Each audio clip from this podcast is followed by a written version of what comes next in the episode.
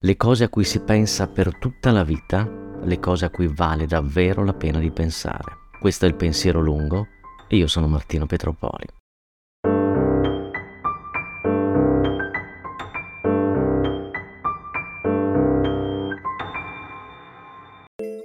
Giorni fa mi è tornata in mente Itaca di Costantino Cavafis. L'ho riletta, ho pianto. Non so cosa significa Itaca, non so nemmeno se ha un significato, suppongo di sì, ma so che ogni volta che la leggo, specie nella parte finale, piango. Quindi qualcosa risuona dentro di me, ma non è la ragione a farlo. La ragione del resto non piangerebbe mai. Allora cosa risuona? Che ansie della mia mente incontrano le sue parole? Sempre deve avere in mente Itaca. Raggiungerla sia il pensiero costante, soprattutto non affrettare il viaggio fa che duri a lungo, per anni, e che da vecchio metta piede sull'isola tu, ricco, dei tesori accumulati per strada senza aspettarti ricchezze da Itaca. Itaca ti ha dato il bel viaggio. Senza di lei mai ti saresti messo sulla via. Nulla di più ha da darti. Itaca ce l'ho in mente da qualche decennio, dalla prima volta che la lessi. Non leggo molta poesia e ogni volta che la leggo mi chiedo perché non lo faccio più spesso, perché è difficile, perché la poesia è il punto di contatto fra l'estrema sintesi e le vette della letteratura perché è oscura, forse. Credo che si tratti dell'estrema concentrazione concettuale che certe poesie riescono a raggiungere, come fossero un estratto di umanità, il principio attivo dell'umanità. Oppure la poesia è come l'arte concettuale, richiede un ruolo attivo di chi la guarda e la legge, perché ciò che non dice devi pensarlo, devi capirlo. L'arte contemporanea, specialmente quella concettuale, richiede uno sforzo intellettuale, così come la poesia. La poesia non esisterebbe senza chi la legge. Cavafis dice di mettersi in viaggio e di collezionare tesori acquistati nelle terre che si visitano. Chiaramente sta descrivendo una metafora, il viaggio è la vita stessa, tutto è una metafora.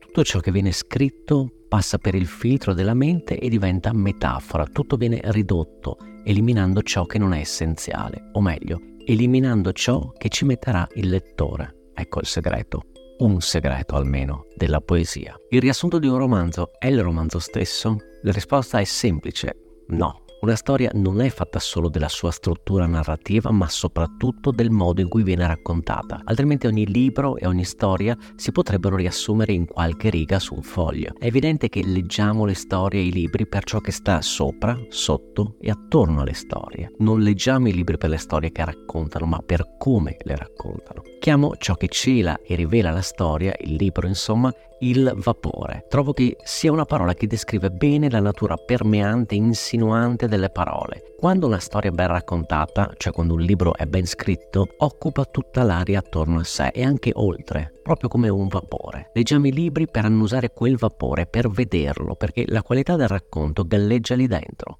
non nella storia in sé. Poi ritorna a pensare a Itaca. Parla di un uomo che torna ormai vecchio alla sua isola. I suoi tesori sono le esperienze accumulate, i ricordi raccolti, le persone conosciute, ma al suo interno contiene un enigma. Itaca ti ha dato il bel viaggio. Senza di lei mai ti saresti messo sulla via. Quindi Itaca non è un luogo, ma è un pretesto o un punto di partenza e contemporaneamente un punto di arrivo.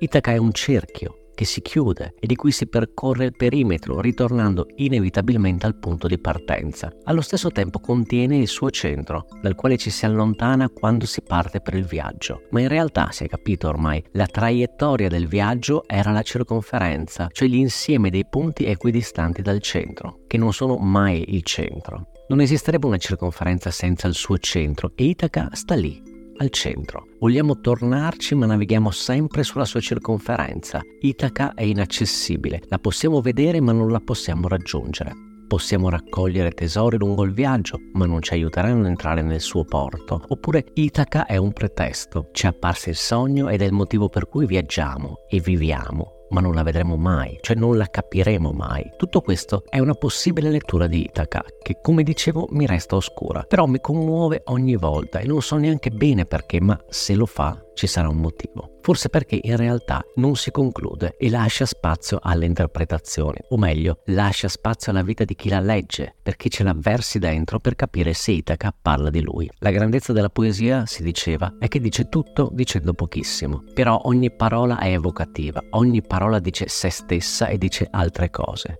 Ogni parola stimola e suscita idee in chi la legge. Leggo poca poesia perché è faticoso pensare così tanto, non si possono processare troppe idee contemporaneamente. Il nostro cervello, o almeno il mio, non sa immaginare e tentare di capire allo stesso tempo, o almeno non ci riesce con così tante cose. Nella poesia le parole sono chiavi che aprono porte che portano altrove, così come una metafora a diversi livelli di lettura. Gli ultimi versi di Itaca dicono e se la trovi povera, non per questo Itaca ti avrà deluso fatto ormai savio, con tutta la tua esperienza addosso, già tu avrai capito ciò che Itaca vuole significare. Non è una risposta perché non esiste una risposta, dice solo che tornando ad Itaca, ammesso che la si possa raggiungere, sarà chiaro cosa Itaca voleva significare. Cosa significava quindi? Cavafis non poteva dare una risposta perché ognuno ha la sua e quindi Itaca non è uguale per tutti. Itaca appare nella sua inequivocabile chiarezza attraverso gli occhi dell'esperienza. Itaca è forse la via dunque?